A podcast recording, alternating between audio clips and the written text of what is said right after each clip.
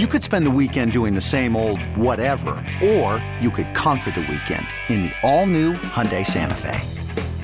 Visit HyundaiUSA.com for more details. Hyundai, there's joy in every journey. Hey, what's up, guys? It's Mike Lynch. What's going on? This is Rashad. This is the Sports Sunday podcast. Thanks so much for listening. It is now brought to you on the fan by your local Les Schwab Tire Centers. Doing the right thing since 1952. Weekends were made for sports. How would you like to play for the New England Patriots? Oh, I'd love to. A look at the weekend in sports with the inside story on the Blazers, the Ducks, and the Beavers. Everyone, meet freelance alien bounty hunter Shannon Sharpe. Shannon Sharpe? The football guy? Yeah, I hunt aliens now. Used to catch TDs, now I catch ETs. You ever caught an alien, Shannon? Not yet, Mr. Question, but I'll let you know when I do. This is Sports Sunday with Mike Lynch. Oh, isn't this wonderful? Look at this room. What a beautiful room. Have you seen this room? Yes, we're in it. And Rashad Taylor. Okay, dude, I can see you don't want to be cheered up here. Come on, Donnie, let's go get us a lane. On ESPN Sports Radio 1080, The Fan. Hour two of two here on Sports Sunday. Mike Lynch, Rashad Taylor with you until 11 o'clock this morning. Jesse Osmond here as well behind the glass. This hour we will do Hate It or Love It, which we always do at 1030.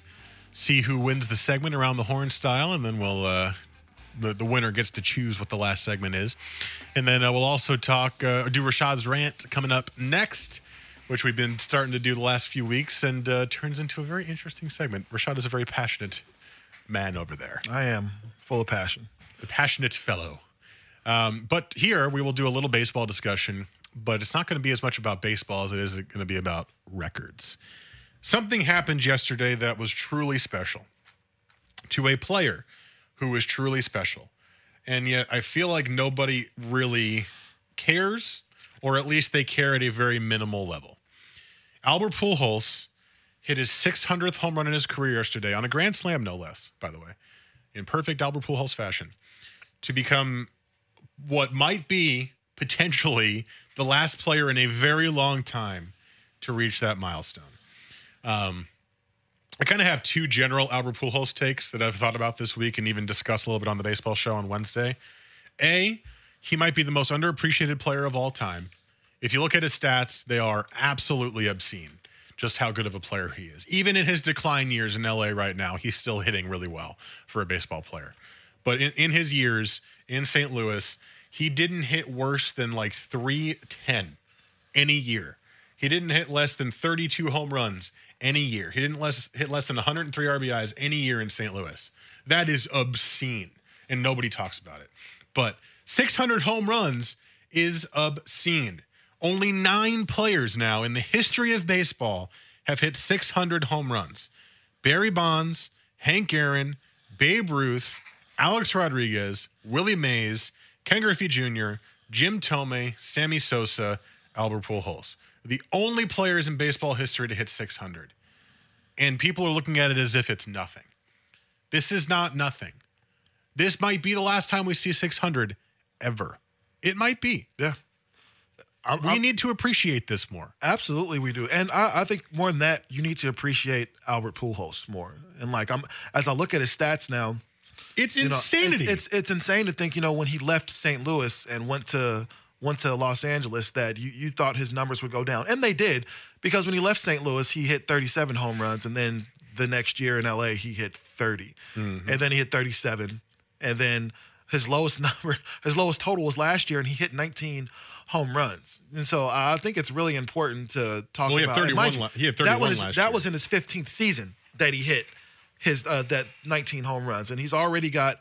Um, well, no, you're looking no, at doubles. No, I'm sorry. Yeah, I'm sorry. He had 31 home runs. Yeah. My bad. Yeah. Only 31 home runs in, in his in his uh, 15th season. So you got to look at what this man has been able to do, and really the longevity. You know, not really being hurt very often. You know, there was the one year and he had the plantar fasciitis issue Yeah, back you know- in 2013. Only played 99 games, 17, still 17 homers, but, but but outside of that, you know, you're looking at what's been the model of consistency, and then also in an era where uh, you know, it, was he juicing? Was he not There, juicing? there were the comments from St. Louis radio that were saying they saw him Yeah. getting juiced, which were never proved.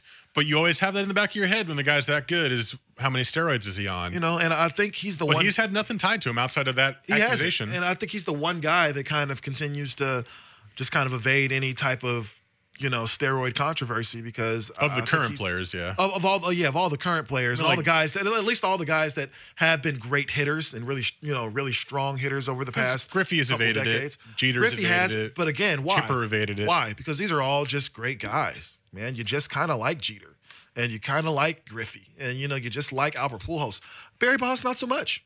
Mark McGwire was kind of an a-hole. Yeah. So there are certain the, the guys that that were in the the steroid controversy and things like that. Yeah, you didn't really like them anyway. So it was okay, Ralphie Palmeiro. Like I, I don't really care for you that much anyway. But I don't think Pujols did it because I like Pujols. So I'm going to give him the benefit of the doubt. And I think that's where he's been for most of his most of his career. Is just kind of never under that suspicion of whether you cheated or not. I, I implore you to look at the baseball reference stats for him. Great website, by the way, if you don't use it. They have it for all sports too. All reference, all, sports reference. Good job. randomsport.reference. It's just it's a great site.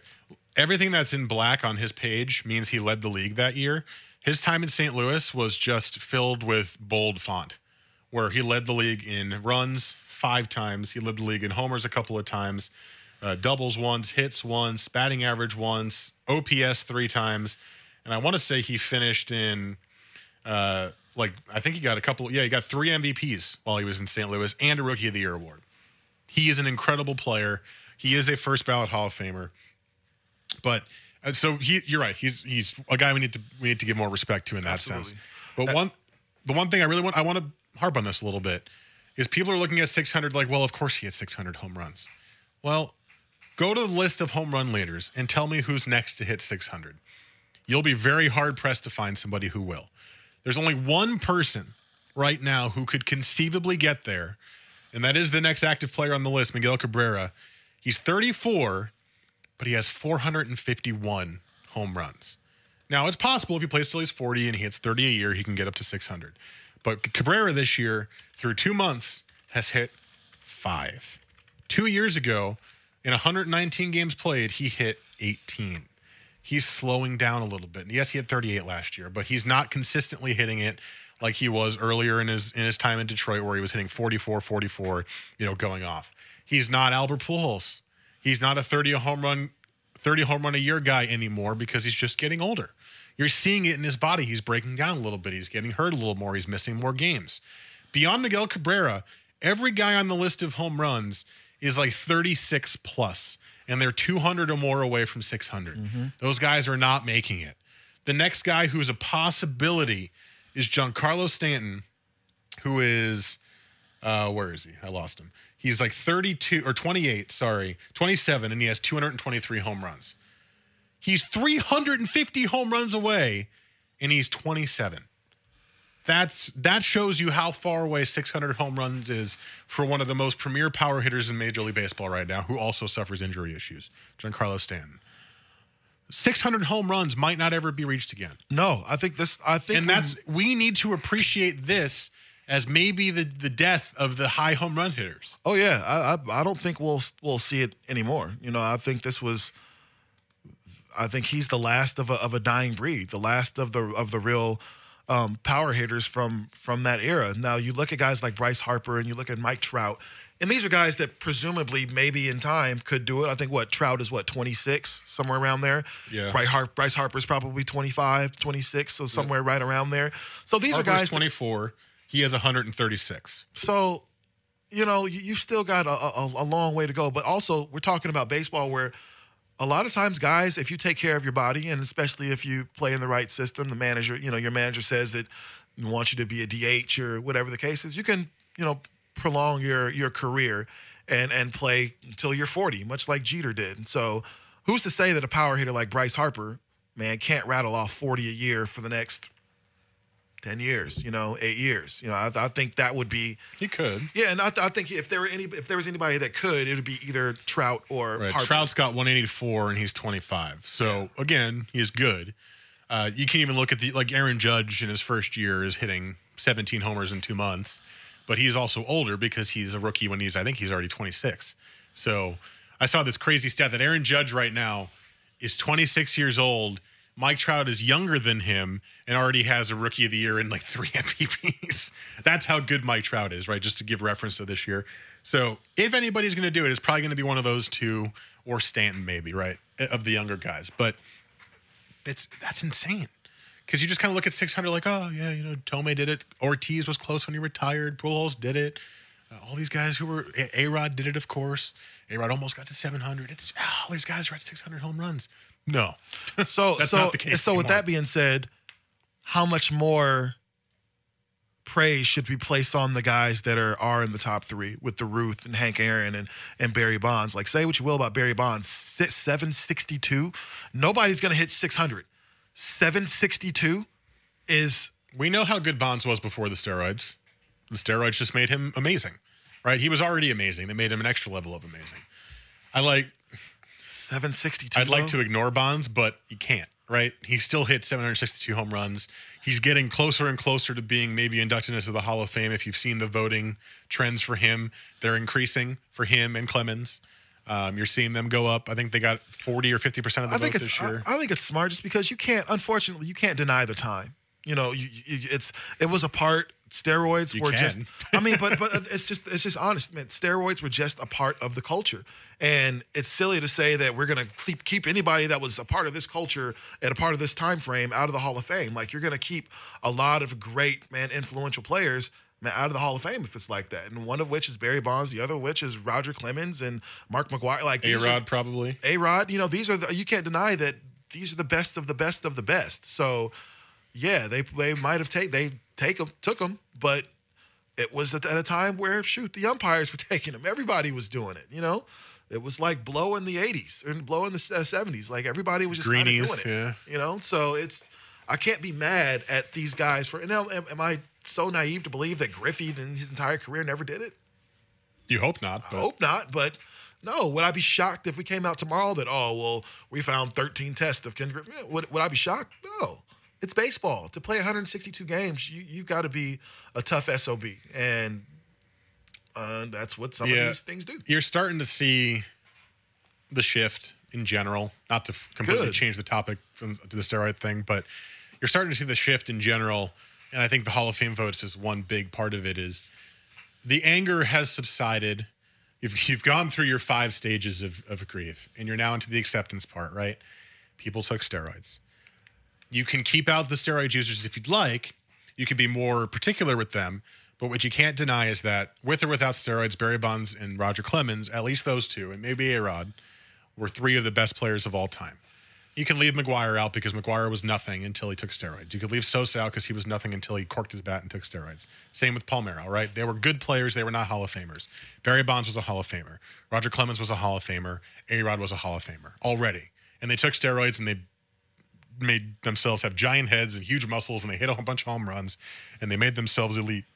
But they were still going to be Hall of Famers no matter what. You're starting to see that trend to where people are going, okay, we get it. We don't like it, but we get it. And I think even for me, a guy who used to shun all steroid users, I've I've hit the acceptance part where it's like, Well, good for you. That's called growth, Lynch. I get it, but I don't like it, but they do deserve to be in the Hall of Fame There because they were some of the best players of all time. That's kind of I feel like we're getting to that point now. There you go. And that's good.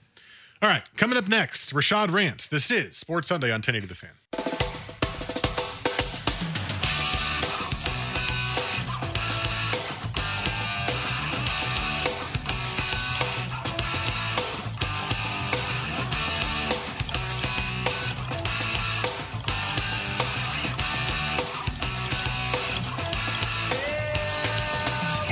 Sports with a difference. This is Sports Sunday with Mike and Rashad on 1080 The Fan. 1021 here. It's a very happy song before Rashad Rants segment.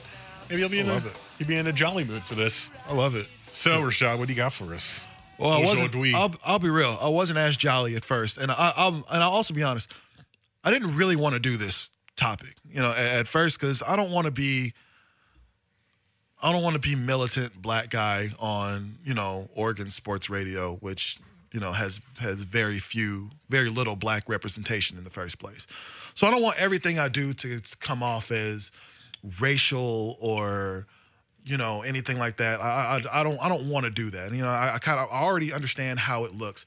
Now I'm somebody that I also though just I think it is important to have that perspective on the airwaves too, though. Yeah, I mean, I, you don't want to be that person, hurt. but I think it's important as well. Yeah, no, I don't. I don't think it could hurt and everything, but I think it's important to, you know, when when important things are, are happen or brought up, I I think it's important to kind of address them. So, um, if you know anything about me, the one thing I do when I'm not here at the radio is I work um, basically with um, in equity and inclusions. I'm a STEM manager, so my job is to make sure I provide um, basically lots of Black and Latino students with opportunities in science, technology, engineering, arts, and math. You know, that's my job. So again, I work a lot in equity, and when I, you know, a lot of people are trying to figure out what equity means, and as it pertains to race and some of those things something happened this this past week, you know, in, in preparation for the NBA Finals. So LeBron James got his LA home um, spray paint vandalized with some with a racial slur. I'm not to go into it, but I'm pretty sure we know what it is or have an idea about what it is. He came out as he was interviewed before Game One of the Finals and basically said, you know, uh, as a as a black man, you know, race still exists. That's or you know, racism um, still exists. It is still very much a part of the culture here in in the United States. And um, Jason Whitlock, uh, Fox News or Fox, yeah, Fox Sports News, uh, came out and basically said that, in, in so few words, rich black people don't have the same problems as uh, poor black people as it pertains to race. And my question was, wait, what? Like, so you mean to tell me because you're rich, that negates the fact that you may be black? Jason Whitlock is, and you may, if you follow me on Twitter, then you know that sometimes I go in on this dude. I was about to go in a lot harder the other day, but I thinking about my position here at the station, thinking about some of the some of the kids that actually do follow me on Twitter, I decided I wouldn't do that. But you know, keep it a little level I, lower. I, I kind of, you know, I kind of had to do You that. got know? people who look up to you. Exactly, and it's it's important to make sure that I don't I don't come off as that. That being said, man, Jason Whitlock is the biggest race baiter on television. Now, if you don't know what a race baiter is, it's someone who uses the unfair um, unfair use of statements about race, trying to influence uh, the actions uh, or attitudes uh, towards a certain group of people. Right. So Whitlock constantly makes ref- references to anytime it comes to a, a black person, he makes sure that it comes off as negative for whatever reason. A lot of people have kind of started knowing him as like the, the self-hating Negro. Or for those of you who have seen uh, Get Out, man, Jason Whitlock, to a lot of to me, feels like man, he's in a sunken place. You know, he's an apologist, a mouthpiece for a racial side of whiteness for the most part, and he thinks he's helping black people when he says these things. He came out and said what LeBron said about Emmett Till's mother as far as having an open casket so the world could see what they what they did to her son to bring awareness. LeBron said something along those lines and he was like, "Oh, well, no, don't don't you're you're you're using that yourself as a victim right now. You're using your victimhood as your platform." But hold on because you came to the rescue of Miss Kristine Leahy when she was being victimized or when she was being uh what what was the word? She was threatened, I guess, by LeVar Ball during their conversation when he just simply told her, "Stay in your lane. I have nothing to say to you, madam. You, me, and you aren't getting along. You clearly have something against me." But he came to her rescue. Why is it that when this thing happened to LeBron, instead of saying this is a terrible thing and man, this happens all the time, we need to come together as a community and wake up, you made it about LeBron? It's his fault that he was that his property was spray painted and and it's it's things like that. And what what he said was almost that he doesn't deserve to be mad about this because he's in a, because because he's in a good rich. place. Jason Whitlock also said during the same rant that man, when he leaves uh, the studio, he goes to his fourth story uh, apartment building and hands his keys to a white or a Latino gentleman outside. His life is okay. So basically, if you're rich, then racism isn't a problem. So he's saying he hasn't faced racism. Well, tell that to Oprah Winfrey. Tell that to Tiger Woods. Tell that to anybody who had to overcome in a in a predominantly white sport or or or anything like that to be able to make their mark. Tell me it, it doesn't matter then. Like for Jason Whitlock to be on the stage that he has and for him to have the platform that he has, the things that he says, especially as it pertains to race, he comes off as Uncle Ruckus from the Boondocks. If you've never Great seen show, the. Boondocks, it's a it's a phenomenal show. But if you've never seen it, go look up Uncle Ruckus. And in a nutshell, that is Jason Whitlock. For So- you to say that LeBron basically put himself in a uh, in a victimized place where and he was making it okay. It, it makes you look real corny. It, it makes you look real um, like you you don't you clearly don't care for black people. But mind you, I look at where he is. Fox News, Fox Sports. Is is it, is it a whole lot different? Jason Whitlock just happens to be their token. So please, dear white people, don't place too much stock into what Jason Whitlock says. It's not gospel. Like he, he and he doesn't speak for the majority of African American, Latino, or Arab, Muslim, or anyone else. Just letting you know. So to me is what it seems like. It, and I'm I'm not a Jason Whitlock person. I don't follow him on Twitter. I don't listen to him on TV. I don't Can't care. stand him. I don't care. Um, probably for good reason, and I'm glad I don't. But uh, I have I have a, a guy I knew at school who hosts in Chicago now, and this was posted on Facebook, which is why I saw it. And he did he kind of went in on Jason Whitlock too, for about like eight minutes, and he pulled up some quotes from Whitlock for when he was starting. I want to say it was the undefeated was what he was starting. He referenced it as the Black Grantland for some reason, but he was basically saying that the whole point of the website was to, to support African Americans and minorities and boost them up and show the positive light and all that kind of stuff, right? And now, two years removed from that, he's bashing LeBron James for something that was a negative racial attack on him. So to me, what Jason what Jason Whitlock appears to me is whatever he sees that's related to race, he's going to find the thing that's going to get him the most attention Absolutely. negative or positive, whatever, he's going to find the thing that gets him the most attention and throw it out there. He's going to go ahead and be loudmouth debate voice guy, but something that's going to get him the most social media views. So, and the and I'm, I'm going to borrow this point from from Danny. He's the host in Chicago who who I knew from Syracuse. He said that if LeBron didn't say anything, Jason Whitlock's point would have been LeBron needs to speak up about racist acts against African Americans. But because he said something, his point is now he doesn't deserve to say something because he's rich. Whatever happens in relation to race, he will take the point opposite of what happened to make a name for whatever it is. Absolutely, he will. That's what Jason Whitlock is going to do. So I agree with you, Rashad. Do not take what he says as truth. Take it as baiting. Take it as something that's going to get you to feel something that's not true because he knows it's not true and he, he just wants to say it to stir up the pot. That's what Jason Whitlock does. Yeah, his rhetoric is way more damaging. and frankly, more that's what Fox Sports One has been doing. Ab- That's that's what they do, mind you. If you look and mind you, this is just LeVar Ball, right? When we when we talk LeVar Ball, we got a bunch of text about how we hate him, can't stand him, he's an a hole, whatever the case is. Have you noticed that ESPN very seldom, almost never has LeVar Ball on since like that first initial Final Four uh, or tournament run that UCLA was on? They haven't really had him back since then. But Fox Sports, because they're looking for clicks, because they're looking for opportunities to be controversial, they have no problem having him on. If you look at all the hosts of Fox Sports, it's a collection of people that nobody likes. Doug Gottlieb. Most people can't stand Gottlieb I for hate him. whatever reason. You you like Gottlieb? no, I hate him. There you go. He's very anti-Syracuse, which is why I Skip. Bayless. Yep. One of those guys that just man unanimously uh, Nick Wright, who I'm indifferent about, but He you know Syracuse too. kind of whatever. Did, did he really? So you probably mess with Nick Wright because he's your guy. I don't have a problem with Nick Wright. I mean, he he can be he can be irritating at times. Colin Cowherd on this station can be incredibly controversial, known for saying some outlandish, borderline racist stuff at points. You know, so you look at the collection of people they have there, and you're like, oh, okay. And then you throw in Whitlock, Whitlock, who also did body shamming of the one of the best bodies that I've ever seen is Serena Williams.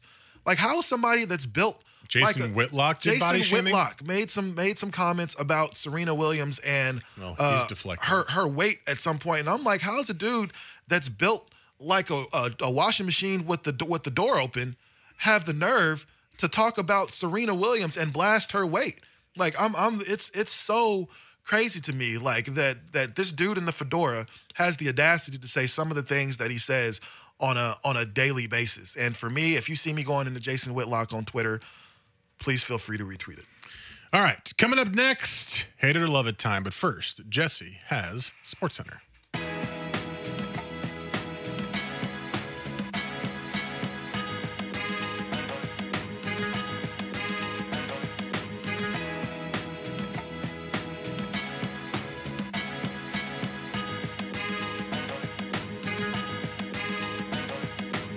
Weekend sports with a difference. This is Sports Sunday with Mike and Rashad on 1080 The Fan.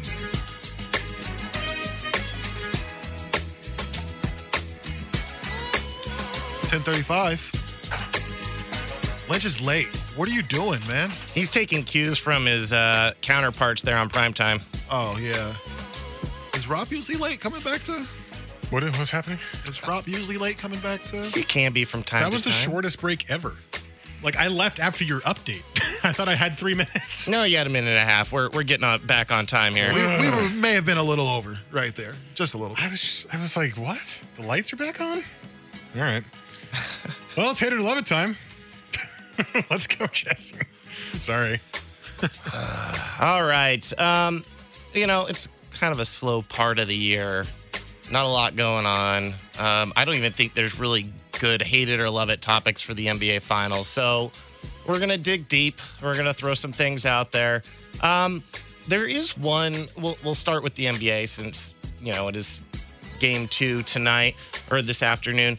Um, there is an interesting kind of thought process out there um, about the Golden State Warriors and Steve Kerr. And obviously, we've seen Steve Kerr out extended time last year, um, got the Coach of the Year award. Obviously, out extended time this year in the playoffs. Really not going to be coaching at all in the playoffs. And Golden State hasn't missed a beat. With that being said, Luke Walton, Mike Brown's success has shown Kerr's greatness as a coach has been overstated. Ooh. I'll say hate. I'll say hate because they are assistants to Steve Kerr. So Steve Kerr created a style of offense. They created a type of atmosphere in the locker room, and they created this juggernaut of a. He created a juggernaut of a team that these assistant coaches can now go into and step in and do as little as humanly possible. We know Mike Brown is not a good coach. We know that Luke Walton had done nothing up until that point, and they were still winning games. I almost feel like that's a positive to Steve Kerr versus a negative to Steve Kerr. I feel like Steve Kerr is the guy who set it all up. It's not, he has great players, don't get me wrong. Of course he does. He's got the best team in the NBA. But it is not easy to get four bona fide superstars in this league together and playing without being selfish and giving up shots. It's really difficult to do that. Coaching a team in all sports is not just about the strategy, it's not just about the tactics and the plays and the lineups. It's about managing a locker room even more so than than the rest because when you have the best players of the best, they're going to go out and do what they do no matter what. You look at baseball, you look at uh, soccer, you look at football. You know you can set the plays and all that kind of stuff, but they're going to do as well as they can do because they're talented athletes. It's about managing their personalities in the locker room that's even more important than people give it credit for. Steve Kerr is an incredibly positive person. He doesn't complain. He's kind of made this maybe Pete Carroll esque atmosphere, if you want to use an example from a different sport, that works. And it works because it's rare, because a lot of coaches are very negative and they're angry and they scream and they yell. Steve Kerr is not like that, and Pete Carroll is not like that. And they've created winners doing that. So, with that said, I hate that Steve Kerr is overrated because he's the one who made this all for everybody else to sit in and just work. Um. Jeez Louise, that's a tough question. Um, I'm I'm. You know what? In this instance, I am going to love that he is just a little bit overrated for the for the simple fact that, um, yes, Steve Kerr did, I guess, put together the um, the playbook as far as the plays they're going to run and, and the style of play in which they're going to play. Um, Steve Kerr also got incredibly lucky. He didn't have to draft any of these guys. He didn't have to go out and get any of these guys as free agents, free agency. Kevin Durant came over basically on his own accord. From everything we've heard, this move for Kevin Durant has been a year in the making, two years in the making for, for them. Nobody, we didn't know exactly how close he and Draymond Green were. And we saw at the beginning of last year, Steve Kerr was out for the first 28 games, and they went on a 28 game win streak, the longest win streak that the NBA has ever seen. And then they were able to move forward, and Luke Walton was able to get himself a great job in, in LA based off of what he was able to do with that team last year. And then you look at this year and the simple fact that this Warriors team with Kevin Durant you could put them out there with me as your head coach, and I guarantee that they're going to run through the Western Conference because of uh, uh, uh, an AC Blazers team with no perimeter defenders. A Utah team with no other scoring outside of, of Gordon Hayward wasn't going to do it. And then who did they play last? A, a hobbled San Antonio Spurs team without the be- one of the best players in the world in their squad that was definitely going to do it for him. So I'm looking at Steve Kerr saying that all that being said, his team is still undefeated going through the playoffs, and he hasn't been there for one game. He's won two games. Well, he was in the there for two, right? Two, two games. Excuse me. He's been there for two of the ten win of the uh, 12 wins that the, that the team has had, and yet and still they're three games away from winning the NBA championship. Was it two? possibly without? I'm not. I don't even know if he played. Was he was? I, on I the think he bench. played. He missed He coached game the first two. two Blazer games, I thought. I thought he missed game two of the I don't know. Blazers and was Okay. out from there on. So either way, you played, you've coached less than three games, and yet and still your team is three games away from winning two out of three championships. So I think that's something to be said for the team rather than every great coach. Sometimes you just get lucky. You just get to put in a situation to where you're lucky. You look at uh, what Doc Rivers had when he was in Boston. He just got really lucky because he was a perennial loser when he was in Orlando and we, when he came to Boston before that. And now that he's in Clipperland, he's just as inept. So Just uh, want to point this out. Mark Jackson with a somewhat similar team couldn't do what Steve Kerr did with the Warriors. Mark Jackson with that same team won 55 games though. And mind you, and that's without knowing that Steph Curry would be Steph Curry Right. in- within the next year. Mind you, that same year, Steph Curry got snubbed in the All Star game for David Lee, and everybody said, "Yeah, David Lee should be in the All Star game over Steph Curry." I said, "Word," and that's that's where that's where it was. And the one thing I will give him credit for is for as a jump shooter, making putting your jump shooter, your best jump shooter, on on in the spotlight. That's the one thing I think he did really well. Righty. Um, let's move, transition a little bit to some NFL football. We got some uh, NFL offseason storylines. Um, one of them being so Le'Veon Bell got the franchise tag this year. Uh, part of that, uh, what allows him to miss OTAs basically until about a week, two weeks before the beginning of the season. So, because of the franchise tag, Le'Veon Bell doesn't need to be at the offseason workouts. Um, with that being said, we kind of had a new guy come come into the spotlight this last year and kind of take some shine off of Le'Veon Bell's title as the best running back in the league. Some saying Zeke Elliott is now the best running back in the league. Love or hate, Le'Veon Bell will outrush Zeke Elliott in this upcoming season. Wait, is it actually is that a thing? You don't need to go to OTAs if you're franchise tag, or it's just become expected because you're frustrated you got tagged, you skipped the voluntary workout? Uh, he's he's going to be guaranteed his entire contract. He's not going to lose any money for not being at OTAs. Okay, but they are Um, voluntary. Remember, so yeah. it's it's more of like a statement, like why did you franchise tag me, kind of thing. Yeah. Okay. Um, I'll love it because I think Zeke Elliott's going to have a little bit of a down year this year. It's not not to say that Zeke Elliott's going to have a bad year, definitely not. But I think the Cowboys in general are kind of trending in that direction of having a year where they go a little bit down from last year. Last year was a very kind of for lack of a better term, blessed season. Everything went right. They still have a very good offensive line, but you had a rookie quarterback who was thrust into the spotlight, who all of a sudden turned into a great player. You had a rookie running back who was top five pick, who was supposed to be great, play as great as he was going to. There is something called the sophomore slump. Most players cannot avoid the sophomore slump. Teams will adjust to the type of play that you have. Uh, and it might not be Zeke Elliott, it might just be Dak Prescott is not as good this year. Or they try to give too much to Zeke Elliott, where he has to. They want to. Everything I've been reading is they want him to catch more passes this year. Maybe that extra layer is a little bit too much, and he starts to lose some of his his running ability because he's focused so much on catching passes, or he gets hurt when he's got out on the outside and he's catching a pass. Uh, Le'Veon Bell has been in the league consistently as long as he stays healthy. Um, he's been good in the league consistently, and as long as he stays healthy, he'll be a guy who will outrush Ezekiel Elliott this year. Uh, I'm gonna love that Zeke is gonna have more yards than Le'Veon, um, simply because I don't. We don't know if Le'Veon's gonna be able to stay healthy. Uh, we know he ended up leaving uh, the AFC Championship game against the Patriots because of some undisclosed injury at that point. So um, we've seen Le'Veon miss some time during the season. Uh, mind you, Zeke is only going into a second season, so we haven't seen him miss anything. But the one thing we can also say is Ezekiel Elliott plays behind what we all consider the best offensive line in all of football. Last year, he had 322 touch uh, carries in 15 games, and he had 15 touchdowns.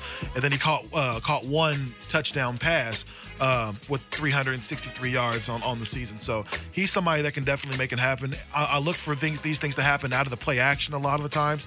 Um, out of I, I could see that being um, something happens. I, I see a lot of screens and things like that set up between Dak and between Ezekiel Elliott. I think Dak is looking to get better as a quarterback. But uh, with that being said, I think this offensive line over the past three years has shown that no matter who's behind us, we're going to make it happen. Uh, entering Joseph Randle, Randle, um, uh, what's the guy? What's the uh, Demarco Murray? You know, anybody like that? Anybody that's played behind this Dallas offensive line uh, has done nothing but great things. And so I look at that. The question I have for Dallas is, will their defense be able to keep up with their offense? I think we know that Dak. They don't have any secondary anymore. They have no secondary at this point. So now we're trying to figure out exactly who stops somebody on the defensive end because I think uh, Ezekiel Elliott, I think, is going to go for over a thousand yards and possibly, you know, seven, 15 to 17 touchdowns again this year behind that great offensive line. And they're playing the playing the AFC West this year, and really outside of the Denver Broncos and possibly the Chiefs, like whose defense really scares you from the AFC West? You got Raiders? Khalil Mack on the Raiders. I mean, does that, does that defense scare you though? Khalil Mack definitely scares you. Does the defense from the Raiders scare Joey you? Joey Bosa's really good now. You know, so I think I think there's I think that's kind of the question for me. But yes, I do think he'll have more uh, yards. Is that what you said? A better rushing season? I think he'll have better yeah, rushing more, season yeah. than Ezekiel than uh, da, uh Le'Veon Bell. Excuse me. All right, um, we we are gonna do a quick lightning round. I mean, I mean, quick. So you got to keep your answers short for this one. We're gonna transition to the, the college about to die. World Series. yes, I know. um, college World Series, OSU, uh, historic season. Yes. Um, historic season. We should throw that in there in some way, shape, or form on Sports Sunday. We'll do that now. I was going to bring it up next if I won too. All right. Well, you might get to 51 continue and this on. Um, love or hate, OSU will win the College World Series without a loss. Hate because it's really hard to not lose and once you get to play the best teams. Oregon State did lose four games this year. It's possible they're not going to go undefeated, but uh, they're going to come really, really close. They are so stinking good. And they did beat, if you didn't see, they beat Yale yesterday to essentially lock up the regional final. And uh, they're going to play the winner of the Holy Cross Yale game because Nebraska lost twice. Double elimination, by the way, for those who don't know. But no, they will not go undefeated through it. That's really incredibly hard to do, but I do think they will win it this year because of just how dominant they have been. They've got some of the best players in the country all on the same team. Um, obviously, I don't start following the college baseball season until right around this time, especially if Oregon, Oregon State is in. Oregon not that, not that great this year. Oregon State, obviously doing what Oregon State does, and number they're one pretty much pretty much dominant. number one, number one right now, or excuse me, they're uh, eighth moment. Uh, I don't know. Uh, like you said, it's really hard to go undefeated. You know, at this point, um, you're playing against the best of the best. Now, mind you, would think we all tend to think, especially here in this region, that Oregon State is the best. They were Um, ranked number one all year. so I mean, it's it's it's hard for me to say that they wouldn't, but I think at this point you're playing against. And who do they have next? Lynch? You said who? Well, they're going to play the winner of Yale Holy Cross, but they've already, I'm pretty sure they've already clinched. Yeah. So I'm going to be honest. I know nothing about Yale or Holy Cross. I know Yale is Well, number Oregon three. State beat Holy Cross eight to two, and then Yale eleven nothing in the last two days. Well, there you go. So if that's the case and they're playing teams like that, then I'm definitely going to say that Oregon State can win undefeated. I think there's one game in there that they can they can afford to drop, maybe a wake up game, but for the most part, I don't see them going. Because remember, they're not in the College World Series yet. Yeah. Once they get there, that's where the tough teams are. Yeah, these are still like what uh regionals are. These are the regionals, yeah, and they're in Corvallis. So. Yeah, I don't know. That's that's that's tough to say, but if Oregon State showed you anything over the past, I don't know, decade or so, they're pretty damn good at baseball. Yeah. And We've seen them losing in Omaha though before, even when they've been really good. Because guess you're playing the best teams. you're playing the best. Teams. It team, happens, so. man. Baseball. So is the is the question if they're going to go undefeated or Yeah, through the College World Series, yes. no, sir? All right. Well, th- okay, so that wasn't a very good lightning round for us because one, you guys were really long, and two, I only gave out one point, which went to Lynch, which creates a problem here. Is it a tie? It's a tie. Oh, word. And we don't do ties. We've already had this discussion Yeah, before. we hate ties. Paper rock scissors. Uh, all right, I got one more. There's gonna be this one. You should be able to do lightning round. Okay. All right. one of the more interesting like a yes, no trades in the. NFL this year was basically a second round pick to Cleveland for Brock. Everybody thought Brock was instantly going to be um, cut, but he is currently in OTAs working with Hue Jackson. Hue Jackson's saying he's looking great. Love or hate, Brock Osweiler, will be your starting quarterback in Cleveland week one. Love because what else do they have right now? They don't have a lot of other options. And if he's actually impressing them, then sure, give him another chance because he got paid $72 million by the Texans for a half of a good year with the Broncos. And uh, maybe that'll come back. I don't know. But the Browns, what do the Browns have to lose? Maybe Brock Osweiler is good and you just couldn't play in, in Houston with Bill O'Brien. So yeah, go ahead. Be the starter. Uh, love. Uh, I mean, it's that. Uh, it's like this. You're gonna put Cody Kessler out there, or you're gonna put Kevin Hogan out there. I think you're gonna go Brock Osweiler. You're gonna go with the one guy who's at least had a, a trip to the Super Bowl, maybe didn't play in it, but you're gonna look at the dude who at least has some experience as the starter. Maybe Bill O'Brien was again just a bad idea, was just a bad fit possibly, but I don't know how much more you're the gonna. Browns be. are a better fit. And on top of that, you lost your best receiver, who could have been your backup quarterback if Cleveland didn't let him go. Uh, so who knows? And Josh Gordon's still not back yet. So. Yeah, and Kenny Britt is your best receiver. Oh, God.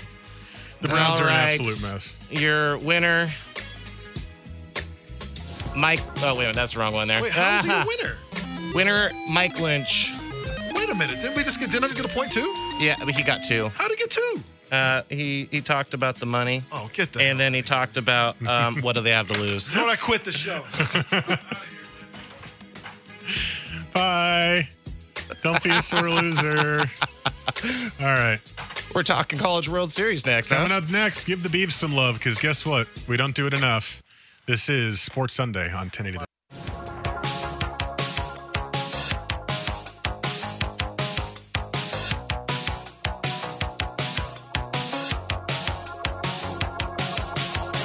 Weekends were made for sports.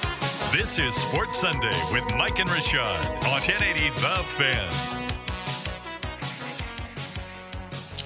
Have to play this song. Do, do, You every do, week. Do, do, do, do.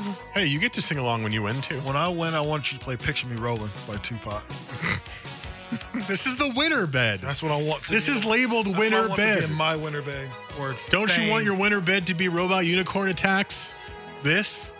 I think it's Robot Unicorn Attacks 2 or something. Well, yes, that one.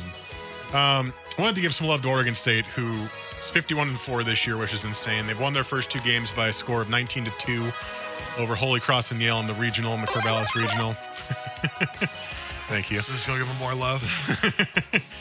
Well, we were looking up, and I found the uh, the record books in PDF form online. I didn't know what the record for most wins and winning percentage was. Um, Oregon State will not get most wins unless they have this many games left, which I don't think they do. Wichita State in 1982 won 73 and 14. I can't imagine that there's still 22 games left now that they're already into like the playoff round here. The best winning percentage is Arizona State in 72. They went 64 and 6, which I think is reachable. So if Oregon State keeps going at this pace, they might set the record for best winning percentage over Arizona State, which was 9-1-4 that year. Um, but just got to give Oregon State some love. They're playing really well. They've got some of the best players in the country, all on one team. Pat Casey does an incredible job playing uh, playing their uh, or leading that team there. So I think got to give Gary- Oregon State some I think Gary Anderson should get with Pat Casey and also maybe Tinkle and see, hey man, how are you? What are your recruiting tactics? How how can we get good at Well, this part too? Gary now, mind you, Gary Gary Anderson has done well. much better, you know, at recruiting. I think Tinkle, you know, Had had, some it for a injury issues. You know, had it for a second. I think I think people had a lot of expectations for the Beavs this year, especially considering how well they did last year in basketball. But you know, the the baseball team is the one squad that's going to hold it down for the Beavers. So man, shout out to Oregon State and everybody up there in Corvallis is doing their thing. Go get them. Go get them indeed. Keep winning. Make the Northwest proud. All right, that's going to do it for us today. Uh, we'll be back next week. Once again, I'll be out next week. Apologies, but uh, my wife and I are going on our anniversary trip the week following, so I'll be out that weekend. But I will be back the weekend after, despite still being on my vacation. But I will return. So uh, just Rashad and Jesse again next week. Plenty to talk to about the NBA Finals, I imagine, and many more Blazers discussions. Rumors will be hot and heavy as the draft is getting closer and closer. But enjoy the rest of your week, everybody. Enjoy the rest of your weekend. Rashad and Jess will be back the week after, and I'll be back in two. We'll see you then.